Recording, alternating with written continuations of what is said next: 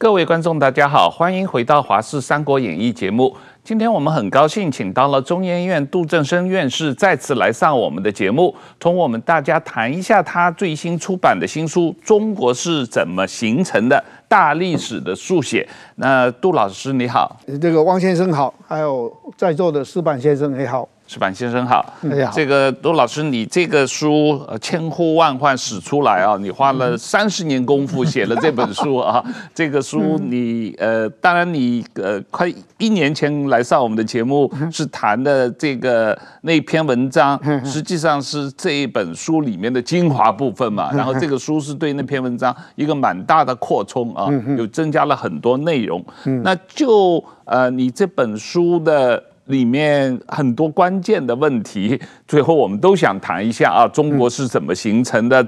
呃，什么是中国？但是谈这之前，我们先谈谈一下一个基本问题：中国在哪里啊？中国的范围到底多大？在哪里？这个第一个，哎，中国这个问题很重要，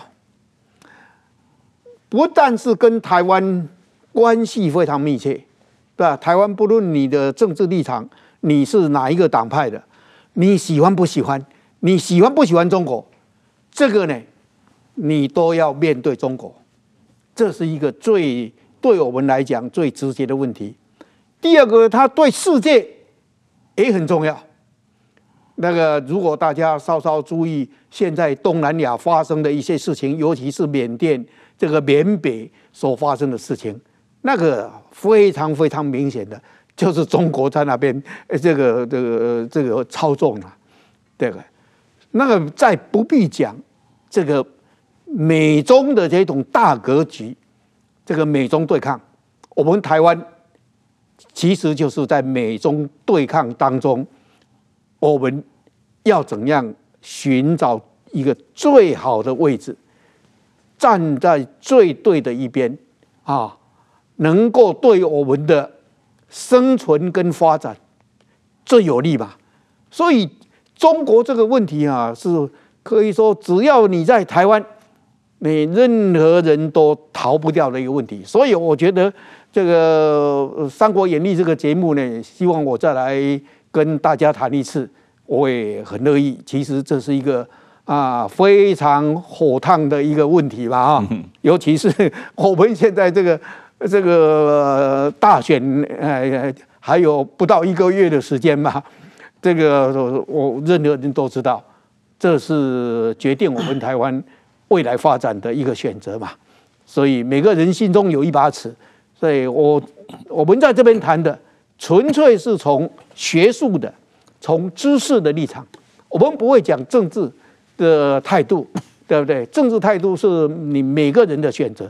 但是你要了解事实，你要知道啊，历史上一路走过来，它是怎样的发展的？那有的人会讲，那历史跟我们现在有什么关系？那关系可大。这个你只要你好好的读中国的历史啊，我讲的是史书啊，不是。我们现在写的那种教科书哦，这个大大家一定要要要了解。你多了解中国人做过的事、讲过的话，哈啊等等的这一些，甚至说你多了解中国的故事，那你会你都会发现，现在这个呃习近平的一些做法，你都会觉得那是有迹可循的。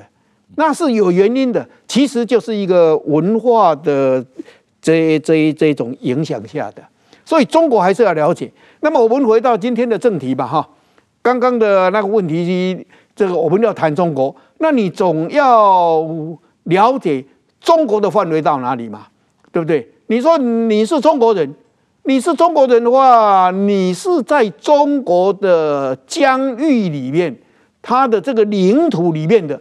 这个你才算呢、对不对？即使你有中国的血统，但是你已经是别国人了，你已经住在别国了，那你不能算中国人了，对不对？所以呢，这个范围是很重要的，这个疆界是很重要的，对吧？那也就是中国人经常会讲的，中国的政府经常会讲的，说他们什么寸土不让，对不对？这个他们的寸土不让，你你这一句话就显示中国的范围很重要嘛。那你他要寸土不让，你一定要那那你的范围到哪里？你要先问他嘛，对不对？是现在的，还是一百年前的，还是一千年前的？这个范围可不一样了。我现在呢，就哎给大家看看哎这一张图里面，你看这一张图里面呢、这个这个画了好几好几个这个这个轮廓，对不对？嗯，不同颜色的轮廓。这不同颜色的轮廓，我这个是采采用这个中国历朝历代。他们的所谓疆域图，但是因为啊，这个中国的朝代很多嘛，对吧？那个如果一个一个都标上的话，就显得非常乱了。所以呢，我呃做这样的一张图的话，就是选了几个啊代表性的朝代，代表性的朝代，大家都可以看出，哎，它有的时候范围很大。但是有的时候说范围很小，对，那这个很大跟很小，这个这样的一个差别，大家知道，这个当中你一定要分，如果没有分呢，那就乱了。现在呃一般人就我我没有想到这一层了哈，这个不不会去考虑。那这大家看这张图里面，它有一个黄色的部分。那里面标了一个中国本部，这个中国本部它的这个轮廓啊，它外面是有好几条那个这个线呐、好几条那个线都都重叠在一起的。这个就是说哈，这个历朝历代它实际的这个控制的范围就是这个中国本部。那么呢，中国人很喜欢讲啊。呃，中国政府现在也很喜欢讲，说他们的固有领土，说固有领土到哪里？哎，呃，各位这个这个观众朋友，你记住，它的固有领土就是黄色的部分，这个这个部分呢，从秦始皇以后，秦始皇以后到现在，这个部分都是中国，基本上。基本上没有太大的改变过，所以如果换我们台湾啊，这个问题等一下，这个我想这个这个主持人一定会问这个问题，这个这个问题等一下再讲啊。我现在就说你记住那个中国本部，就是历朝历代中国政府能够真正直接控制。什么叫做直接控制？直接控制就是你。你要你这个人这里的人民要向这个政府要纳税，要纳税，要服徭役。以前有是有那一种义务劳动的啊，这个叫做徭役，要服兵役。当他是采用征兵的时候啊，他那你要服兵役，这是呃呃所谓的国民应尽的义务啊，也就是说，他直接能够掌控你的。那嗯，这个黄色以外什么？黄色以外的就没有这一些负担了，没有这些负担，所以没有这些负担，你能够算是真正的控制吗？他只是说，哎，这里面的呃，这地方的人，你啊，听我做老大，对不对？啊，你们还是管自己。你们平常还是过你们的生活，你们还是有你们的政府，就是黄色以外的这个区域啊，啊，但是这个政府，呃，中国的中央政府，如果说，哎，这个呃，你要来归顺，啊、你要来朝贡，你要来那个，哎哎，他们这个地方是会来，对吧？甚至有的时候说，哦，他要跟哪个地方发动战争，那你要提供多少？这个兵员，所以临时性的提供这个，这个就是中国的势力范围。大家知道，这个大国，即使今天的大国，也有那个势力范围。嗯，只是这个势力范围哈，它的这个控制有没有那么粗鲁或是那么明显而已，对吧？呃，那个呃，美国有它的势力范围，但以前的这个 Russia 就是苏联时代的这个啊，有它的势力范围，就是今天的这个 Russia 啊，俄罗斯也有它的势力范围，今天的中国也有它的势力范围，那一些势力范围的呃的国家都是独立自主的国家，但是哎，基本上还是要听。老大的话，嗯这个是大家就了解中国历朝历代，但是是但是呢，我们你往往都说哦，这个中国就是这么大，就是现在这个我我我们这一张图里面的外面那一圈那么大，那个是一个错误的观念。所以刚刚主持人问中国的范围到哪里？中国的范围那里？要分，要分。你这样的话，你认识历史，历史才能够深刻。石板先生，这个根据杜老师的说法，这个中国的本部和中国的势力范围，嗯，是需要做一些差别对待的嘛？哦，对。那马英九总统讲的秋海棠，它是一个势力范围还是中国本部的概念？嗯，我我觉得这确实固有领土啊，就就是我们过去在在在日本。有有的时候，我们报纸上写固有领土的时候，我们查什么叫固有领土呢？就是说在，在日日本的字典上解释，就是说在历史上从来没有改变过的自己的领土，就没有隶属过别人再回来，就是没有改变的。那么我看这个刚才杜老师讲这个黄色的图，就是好像。那个《三三国演义》《三国志》里边的吴国稍微大一点的这个 这个土地嘛，呃，那么也就是说，我确实，其实中国的文化的，呃，这个发祥地和中国的国是最影响都是这一段时间。那北北方经常被少数民族占领嘛，那就是说，而而且我觉得，就是现在中华人民共和国是非常怎么西中华人民运气好，他继承了这个。满清满清的这个基本上版图，那满清其实那个时候中国已经亡国了嘛，他就是说，就所以说，我觉得现在确实在历史上的中国和我们现在谈的中国有很大的不同。杜老师，我你这本书的名字啊，嗯，《中国是怎么形成的》，这里面特别提到了中国扩张的三部曲嘛，啊，包括征服、统治、改造成中国人。嗯，自古以来就这样嘛，啊，这是一个呃，也是一个发展过程。嗯。这个，因为啊，我们呢练历史已经养成一种这个思维习惯。我们认为很多事情都是它有都有一个发展过程，哎，所以呢，我们看问题都会把这个时间拉长，拉长。你在最近看到的，或是最近十。呃呃，二十年、一百年所看到的，这个它在过去的历史，呃，不一定是这个样子。所以，这个中国是怎么形成的？这个是要由这个历史来看。我就是刚刚大家看的哈，那一张图，那个黄色的部分就是现在，就是这里写一个秦的部分。所以我刚刚讲，从秦始皇以来，这个。那个黄色的部分基本上是没有改变的，但是在秦的时候，你再看哦，他那边写了一个啊，有这个啊东吴啊、匈奴啊，有羌啊，有什么？这当然这个族还都是一个很笼统的而已了。真正的这个民族部族是更复杂的，但是一个笼统的概念，那那这个就是啊，这个秦以外的，在以后的中国历史上，它很多是变成这个。这个势力呃势力范围是是这个样子，那么呢，有人又又问，那不是这个我我那时候国民党的时代，就是中华民国时代的所谓秋海棠啊，后来这个蒙古国吧，就是外蒙古就是独立了啊，这个中国共产党统治的时候，呃，承认这个外蒙古是是独立了嘛哈，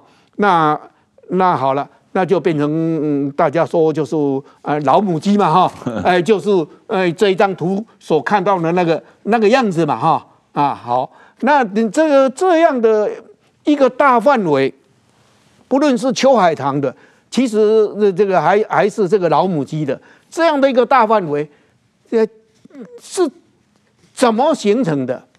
怎么形成的？大家知道，最关键的、最关键的时候就是清朝，而且是清初三帝，就是康熙、雍正、乾隆这三个皇帝所这个建立的。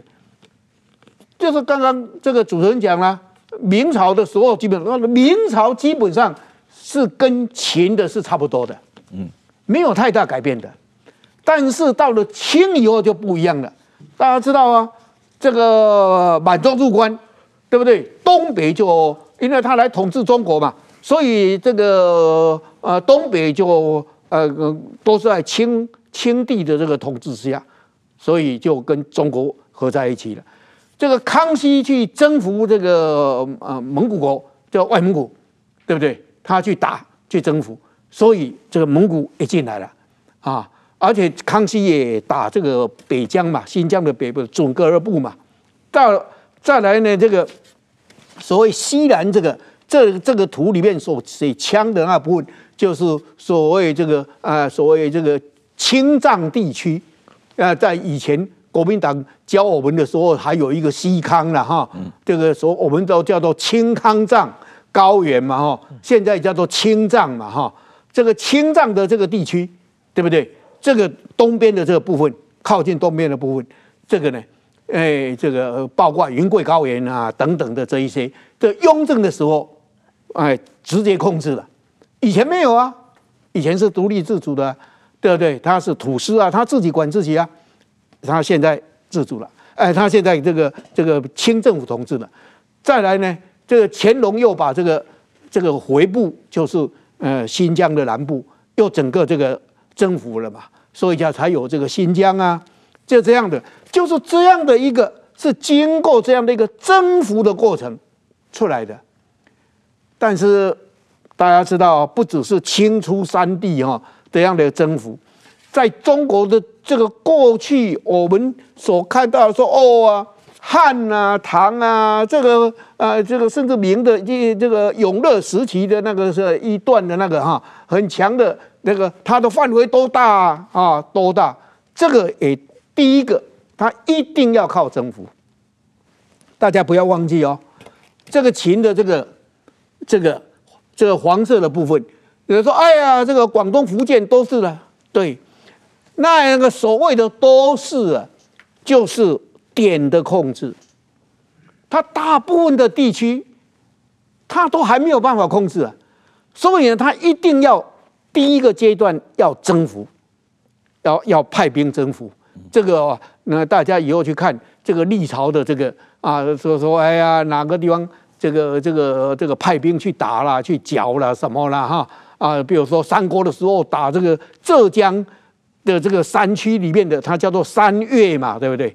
这个吴啊，这个吴去打这个山岳，那我们往往呢。就会把说，哎，这个好像是，呃，他去所谓平乱嘛，这是中国的正统史书，就是说这是平乱。呃，其实人家三月还没有还没有被你统治呢，对不对？你在山里面，你你根本这个统治不了呢。所以统治不了，我要统治你，要统治你的话，第一个就是要战争。这个，因为。以前我们也受的教育啊，中国人喜欢和和平哦，爱和平。你要你真正把中国的历史读一读啊，内战是非常残酷的，对外战争也非常频繁的。是这个，它绝对不是和平。那第二个阶段是什么？征服了以后，军事征服了以后，你如果你的军队就走了，就走了，那那个地方又恢复原状了，被你打败的那一些。那一些部落或是或一些这个民族又回来了，所以呢，中国政府的统治第二部分就是要设官治民，要设行政区，要派那个呃所谓知县啊、知府啊，就说派地方长官要去。你设了行政区，派了这个长官去，才能够进行这个日常统治嘛。你战争是一时的吧？你这样就固定下来了，永久了。所以设官治民很重要。但是设官治民的政治统治这个你统治也不能老拿着鞭子，老拿着刀在那边恐吓啊，哎，对不对？你这样的一个统治者也是做得很辛苦啊。你一定要说，哎，让这一些人哦，这个呃，最后呃呃，心悦诚服啊也好，或者不得不也好，他就是哎，这个听顺你啊，很自然而然的的。所以呢，你第三个阶段要文化改造，要改造，改造成什么？改造成中国人，就是说，原来你的风俗习惯不一样的，要向统治者啊，原来你讲的话不一样的。要像统治者讲的话，啊，原来你的这个没有文字，或是有文字有别的，你要学这个啊、中国字汉字啊。原来你你另外有你们有那个这个这个传说啦，有民间民间故事，你们有你们的祖先的传说等等的，哎，他会呃有这个你要读中国书，所以呢，这个这个就是文化，啊。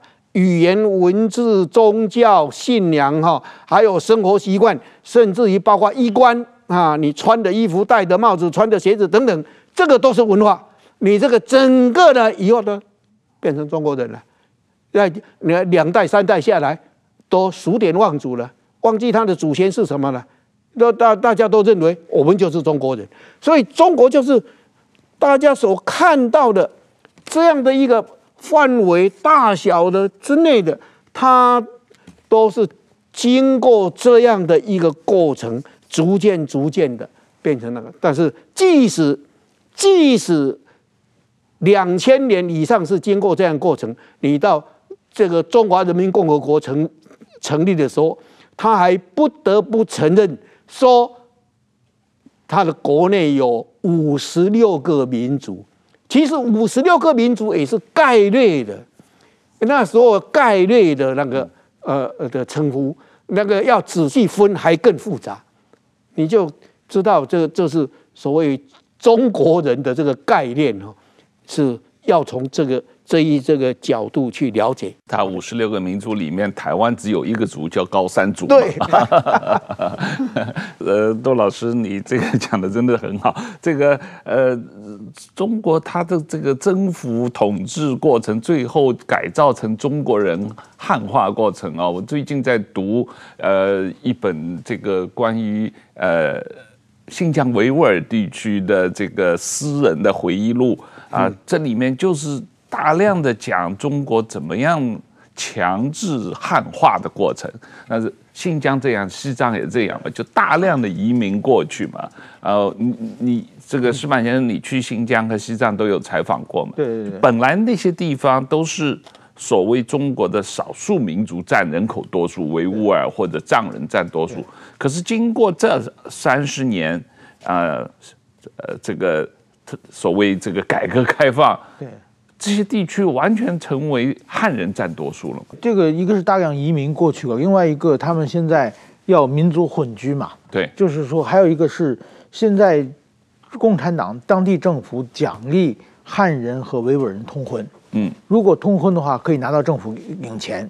嗯，就有好像一万人民币还两万人民币的奖励。所以说我那个时候就听说有很多骗子结婚离婚结婚离婚，每次都拿到中政府拿钱，这个呃是一个。另外一个，我觉得这其实共产党是这么汉化，但是汉族一直在这么做。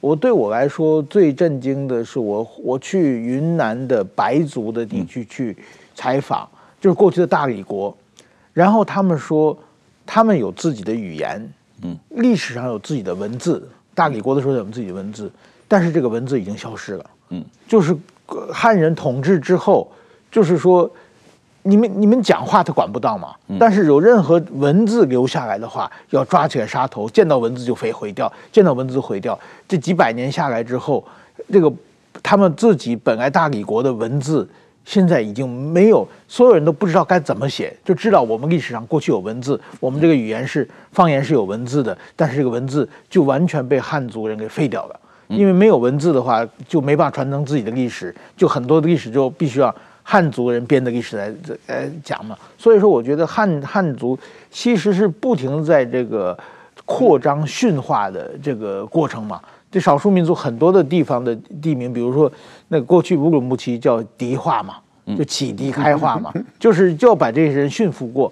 那么其实《三国演义》很有名的桥段就是说诸葛亮七擒孟获嘛，嗯，那其实就是一个驯化的过程嘛，让少数民族把它同化来的一个过程。所以说，我觉得这个其实汉族的扩张性、侵略性其实也是蛮强的。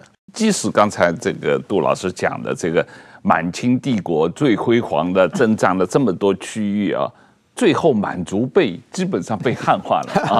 我们这个呃老朋友这个富察先生，对他是满人嘛啊，可是他实际上呃满族的语言文字，它实际上相比来说，对于呃汉文这个语言文字来说，它它的掌握能力就要差很多嘛啊，它基本上也是用我们所谓的中文来。看书写和讲的，它很少会用到满族的这个文字和语言。那现在真正的所谓满洲人，满清帝国的遗老遗少已经没有了嘛，对吧？除除了金溥聪啊以外，这个金溥聪我感觉他也绝对不会满文。对，这这个两位主持人所讲的这一些哈，其实都是呃中国历史上哈这个不断在发生过的。这个等大家要看，呃，所谓中国这么大的中国范围里面呢，里面的它就是都是这个不断的在不同时期不断的有重复这一些。但大家先嗯，刚刚谈的一些哦，先要了解。第一个，这个清政府统治哈，他统治那么大的地区，其实他采取的对对于我刚刚刚刚讲的那个所谓势力范围的那个地方，他采取的是。是尊重各个民族的文化传统，嗯，而且呢，那个地方也是相对的，这个自治性是很高的。就说的统治者，他不是说由中央政府派官去统治，不是的，他是由当地他们的啊，比如说他们的这个呃族长，或是他们原来的这个领袖，这个或这样来来统治的。所以呢，这个清这个满清的这个他这个帝国啊，它是一个真正的多元民族、多元文化的，它是容忍啊，在他统治的范围之内啊，有不同的宗教信仰、不同的文化现象、不同的语言、不同各很多种那个，它是在满清政府是容许这个，但是进入了这个呃这个呃这个民国以后。因为呢，就开始所谓这个这个这个民族国家嘛，而且这个民族主义就起来嘛。这民族主义问题，等一下我们会讲嘛。他开始有了民族国家以后，哦，就是变成是这个一国要变成一个民族，所以他要就要对这个原来的那个这个不同民族要进行改造的，要更彻底，对不对？以前是不断在进行改造。但是这一次呢，就更更彻底。大家知道，中华民国在中国大陆就是四十九年嘛，对不对？这四十九年里面的这个战乱的时间很多了，不论是这个跟日本打仗啦，还有这个内部的这个那这个内战呐，这个它里头，它真正的能够实际统治的呃这个稳定统治的时间不长，所以呢，它这个呃中央政府呢，在这一方面呢，还没有啊办，还没有办法呢，这个很着力。但是到了中华民人民共和国一成立以后就不一样了，就不一样了。那越来越不一样了。到现在就是我们说，哎，以前是听到这个藏族嘛，就 Tibet 哈，Tibet 嘛哈，这个呃再来就是呃最近的就是维吾尔嘛，就是新疆维吾尔嘛。所以呢，就是正是要彻底的。彻底的这个改造，那中国人呢？这个中国统治就占了一个便宜，就是中国人多。刚刚讲满族不见了，满族作为一一个统治者，大清帝国的统治者，后来这个两百多年以后，竟然满族不见了。这个呢，就是你这个少数的人在这个汪洋大海的汉人当中哦，最后就冲淡了。这个当中有很多因素。这个当然，刚刚主持人讲的通婚是一个很重要的因素，啊，还有石板先生刚才讲的这个鼓励异族通婚，而且这个通婚呢，它是要汉人去影响这个少数民族，所以比如说维吾尔人或是藏人，是是这一种情形，所以最后大家也很自然而然的这个变成汉人了，所以这个所以这个汉化的这个过程，成为中国人的这样的一个过程，对吧？除了刚刚讲的有这武力啊，有这个政治的强制性的那个，这两个两个是绝对缺不缺不了的。但是不还不要忘记，它有软的一面啊，有软的一面。呃，中国对台湾有硬的一面，威胁你啊，军机绕台，这个军舰绕台，它恐吓你。但是呢，另外一方面它也会引诱你。所以大家。我们国人也清楚了哈，他们是要买台湾啊，要建立这个这个这个他们的这个所谓呃这个协力者，就是跟他跟他配合的人，这个是是他软的一面。啊，诱之以利，诱之以利啊，这个大家心里清楚啊，呃，这个就是软的软的这这一手。我们来讲一下跟台湾的关系。那台湾到底是不是自古是中国神圣不可分割的一部分呢？从刚刚的那一些图来看，哈，我说还是再拿这个图给大家看。大家看这个台湾外面圈一个什么颜色？这个深蓝色。这个深蓝色看这个这个左下角的图例。我那一本书里面也有啦，你们你们读那一本书的时候要注意，那个图例，那一个颜色是青，青。我这个图不是我自己做的，我这个是根据他们的权威历史地图，上海复旦大学的那个历史地图画历史地图的小组，有有名的历史地理学家谭其驤先生。领导下来的这个呢，从一九五零年代就受命开始要绘制历史地图，一直到七几年的时候才出版。这个当中当然因为也隔着这个文革的动荡的关系，但是总而言之，那也是要经过一二十年的时间。这个一个团队完成的一个历史地图，这个历史地图非常的呃，应该说相当的详细的，因为它全部有八册，八册。我们选的那个是啊，它差不多是一个朝代一册啊的这个这个，当然也有几个朝代合并为一册。那我们。刚刚的这个图呢是画，所以它这个全国总图嘛，就是轮廓的那个，它是一个很权威的。大家知道，现在任何地图都是非常非常政治的，就说一定要政治，要政治要要要要要监督的，何况是这个共产中国，对，你就是民主国家也是不能够随便地图啊，画地图啊，你画的这个地图，你的疆域这个呃少掉了一大块，对不对？这个是人家用的就会错乱呐，也是一样的道理。所以这个政这个地图地图是非常政治性的，大家一定要记住。那么呢，在这个历史地图方面呢，历史地图碰到的一个大问题，台湾该怎么画？嗯，因为他们都说啊，这个台湾就是中国的领土啊。但如果你没有把台湾划进去，没有把台湾划进去，那台湾就不属于中国领土了。但是在地理上来讲，你不能没有划台湾。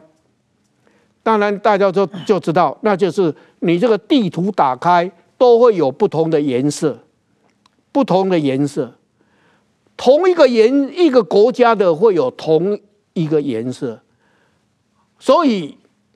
中国是一个颜色，跟它紧邻的这个韩国是另外一个颜色，越南等等这一些是另外一个颜色，日本也是一样。台湾要画什么色？那最后他们那个时候，我觉得啊，毛泽东啊、周恩来啊，他们这一些开国的人，到底还是这个啊啊，这个还有气魄，他们就说。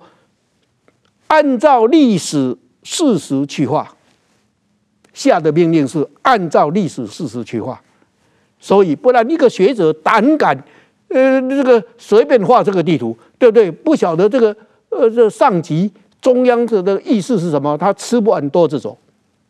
好了，所以呢，按照历史的事实去画，一直到明代，台湾都跟中国那一边的地方不同颜色。不同颜色，到了清朝才开始，台湾跟福建同一个颜色，因为它分省的话，呃，各省也有不同颜色，但是台湾的颜色是跟福建是同一个颜色，因为那时候台湾不是一个省，台湾是一个府，是福建省下面的一个府，所以跟福建同一个颜色，所以大家了解这个这个，那么如果是这样的话，那么他们讲。这个台湾自古是中国神圣不可分割的一部分。这个他们，我就说我不是我在打他们的脸，是用他们的这个话，用他们的呃公布的这个这个政府都这个这个核准过的公布的权威的历史地图，自然就打他们的脸嘛。这个是其实是没有根本在我们这个。这个也稍稍有一点这个知识的人来看，这个也嗯根本就是胡闹的一句话，这个不值得这个讨论的。如果如果你按照清朝的话，那么属于所谓的外蒙古蒙古共和国，那跟台湾是一样的，它清朝时候也属于清朝的一部分嘛？这在那么后来就独立了嘛？你那个这个对那样的蒙古的话，它还还还是是属于这个。他他会画跟这个这个中国其他地方的那个是同一个同一个颜色的，就是中国如果说按照清朝的版图所要是主张主权的话，那蒙古共和国他也一定要要回来嘛？对对 对，因为蒙古的这一个区域也只是在清朝的时候。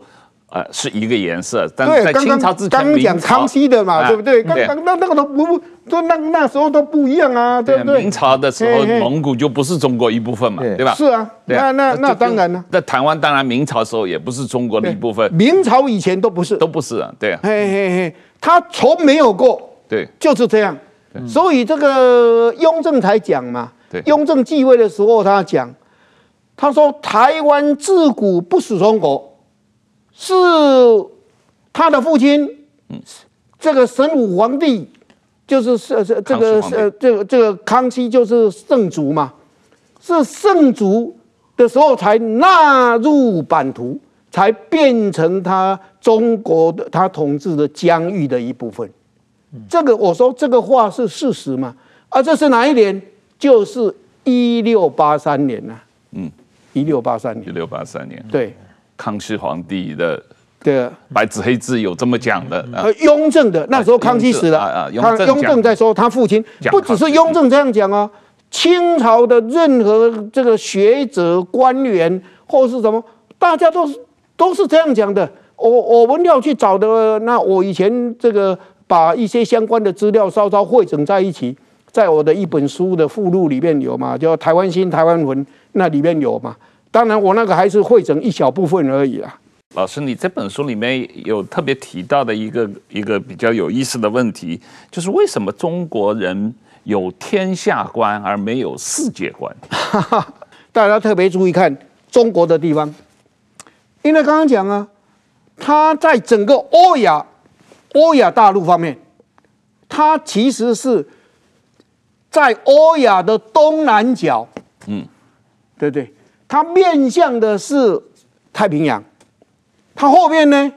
后面崇山峻岭，这个高原沙漠，大家看这个，大家看这个，这个刚刚讲的所谓中国本部，基本上就是这个是一个地形跟气候的地图的地图，它这个三阶高中低这三个这个。海平面海拔的高度，它那个这个啊传统的这个所谓中国本部，基本上就是蓝色的部分，当然东北不算。它那它的这个过去的隔绝，它跟整个欧亚大陆的那个的联系，就是靠几个交通孔道而已。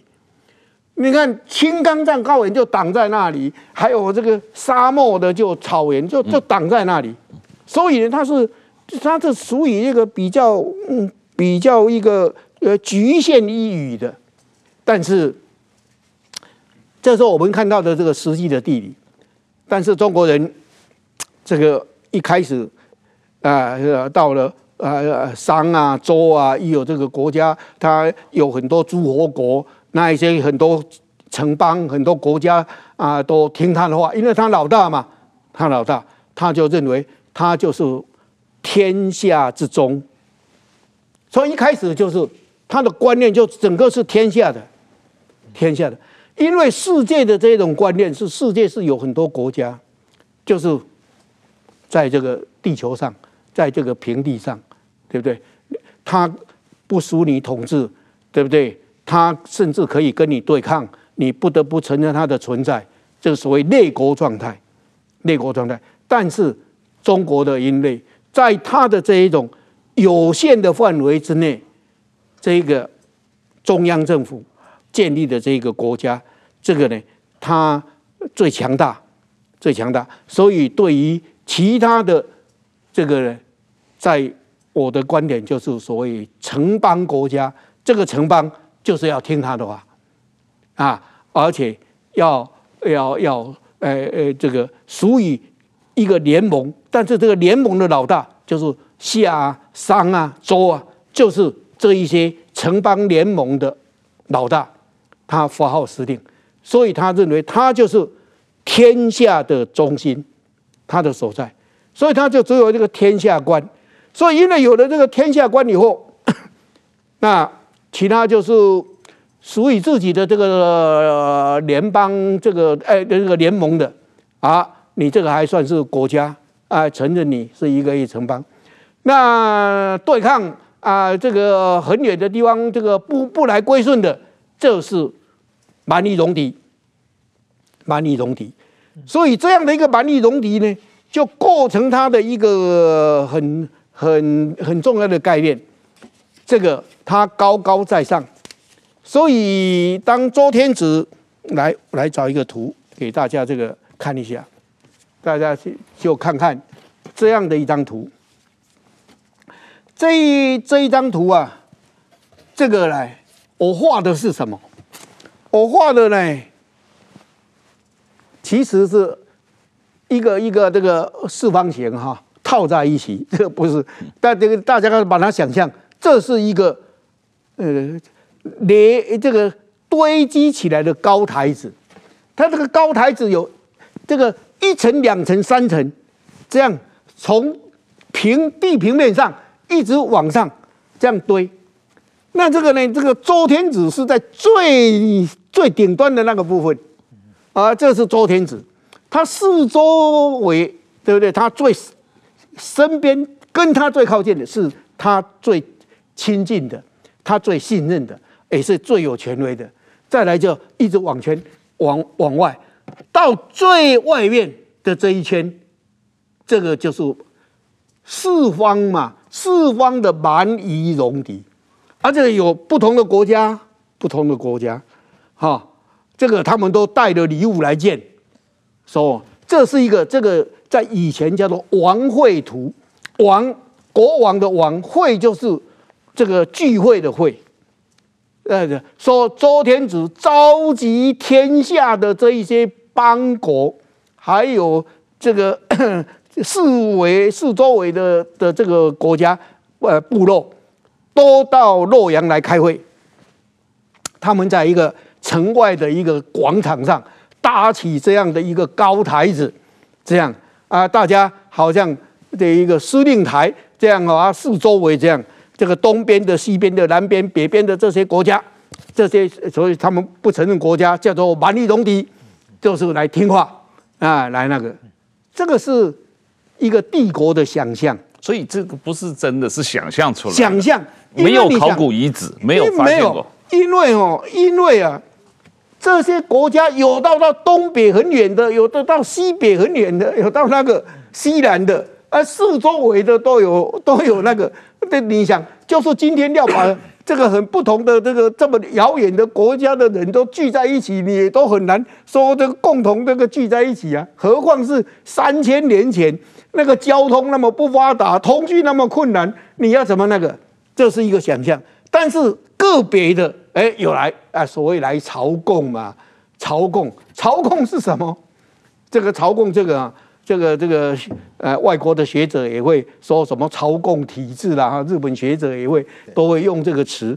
这个呃，其实站在这个中国是说，哎，你们是来朝贡，因为中国是你不来，你不表示来朝贡的话，我不让你来啊，让他们来是目的什么？他们这个。呃，这个这个使节团是一大票的人，他们每个人都带了很多东西来，这个是来要来卖啊，要来做生意。所以朝贡团其这个这个使节团就是生意团，对不对？我我们今天也有啊，对不对？贸易这个有贸易团啊，对不对？就就是这样啊。我们今天是用贸易的这个观念，以前中国的这个天下观，天下观它是用。这个朝贡的观念，你不来朝贡啊，那当然呢，你这个要呃，这个呃，这个这个呈表或者国书，你要写的啊、是有尊卑之别，因为中国的皇帝是天下至高无上的，你就是其他国家的国王都是第一等嘛，次一等的嘛，那其他的人更次一等嘛，是在这样的一个概念下。这一种这个王绘图，这个在，但是讲的故事是三千年前的西周初期的故事。其实这个内容，在我的看法，应该是差不多两千，呃，这个五百年到两千，呃，两三百年之，呃，三百年之间的，就战国时代的，战国时代的这个作品，呃，这个他那时候已经有这一种这个，呃，呃。开始逐渐有帝国的这个观念出来了，是这样的。所以有了这个朝贡，呃，这个王位图以后，就是会有所谓这个直贡嘛，对不对？就是这一些外国来，外国来哦，他们是来做生意没有错，但是呢，你要你要带礼物啊，要给皇帝的，要带的特别礼物啊。像这个图就是明代永乐时候，永乐帝啊的时候。那个孟加拉，大家知道今天啊，这个印度的东北边的那个孟加拉嘛，孟加拉哈带了一头这个长颈鹿来，对不对？长颈鹿这个中国当然没见过了，但是呢，哎，他那个这个这个说来朝贡，这个长颈鹿，那就他们中国人就给它命名叫做麒麟。哦，一讲到麒麟。这个叫神圣的动物，啊，这个神圣的动物，因为大家知道，这个从孔子开始，这个这个麒麟就很很那个嘛哈。但是孔子没有告诉我们麒麟长什么样子啊，大家知道，孔子没有告诉我们呢。好，那大家就会来这个后来的这个庙宇里面也有麒麟的，那个麒麟也是想象嘛。你今天到这个庙里面说，那这个是麒麟，那是呃这个在自然界不存在的一种动物嘛，对不对？哎，它是几种动物的综合体嘛。这一种跟龙一样嘛，是几种动物的综合体嘛。好啊，其实这个我们一看就知道是长颈鹿啊啊，这个好了，那这个麒麟，那么有一个臣子就借着机会拍马屁啊，就说你看啊，这个我们的这个皇帝哈，他都会呃，这个他的这个呃恩德啊，恩德都远及到非常遥远遥远的地方，所以会有有这一种的瑞兽，非常祥瑞的。野生动物啊，就来了嘛，就是这这个这个整个的天下观，就是中国皇帝是高高在上的。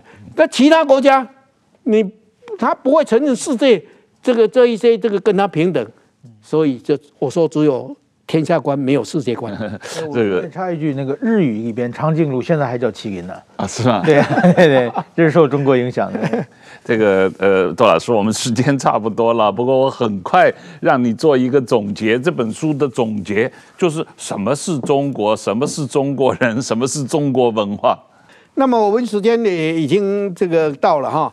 那很简单，呃，这个刚才什么是中国的这个那个那个中国文化这个问题比较大，我们那个，那什么是中国人呢？我就是用这一张图，这一张表给大家看，这是一个族谱，这个族谱呢是皇帝族谱，皇帝啊，因为因为所谓中国人就是皇帝皇皇皇帝的子孙嘛，炎黄子孙嘛，对不对？都是皇帝的后代嘛，所以就就是中国人嘛。哎，这但是大家注意啊，这个是呃这个中华民族的这个这个概念是其实是非常晚近的哈，这个不是历史上那和呃没有这个呃清朝以前呢，这个没有用中华民族这个概念的，这个都是二十世纪以后的。那我们就看这个说啊，那建构出来的大家都是皇帝的这个这个子孙，这个合理吗？好，我还是根据古书。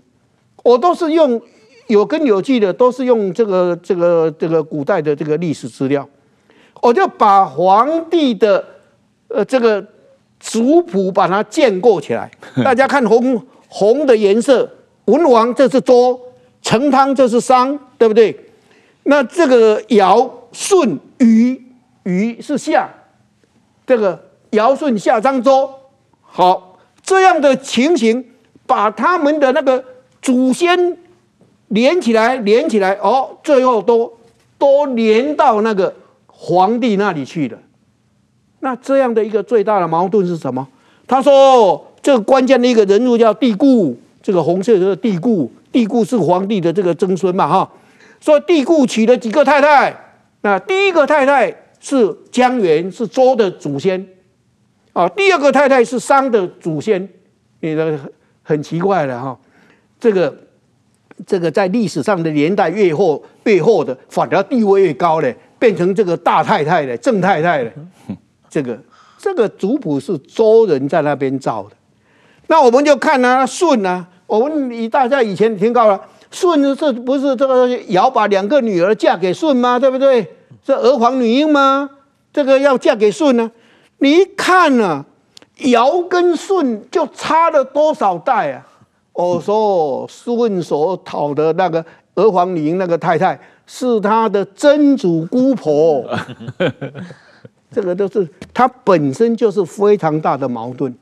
但是以前的两千年来，中国人就是这样信呢、啊，读书人也是这样信呢、啊，大家不会去质质疑说那个那个合理吗？合理吗？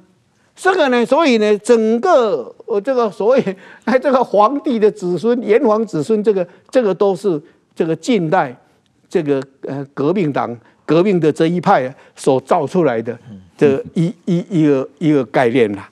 这个所以哎，中华民族哎，这个是一个一个意识形态。一个一个不是历史事实，不是历史事实。好，今天这个时间差不多了，非常感谢杜院士、杜老师再次来上我们节目，跟我们这么精彩的再讲解一下中国什么是真正的历史事实的中国历史啊，而不是意识形态编杜撰出来的中国历史啊。那这个。真的差很多啊！好，大家要看，要还是要看事实吧。嗯，好，谢谢呃杜老师。好，谢谢那个呃两位主持人啊，谢谢大家，先生，谢谢大家。嗯。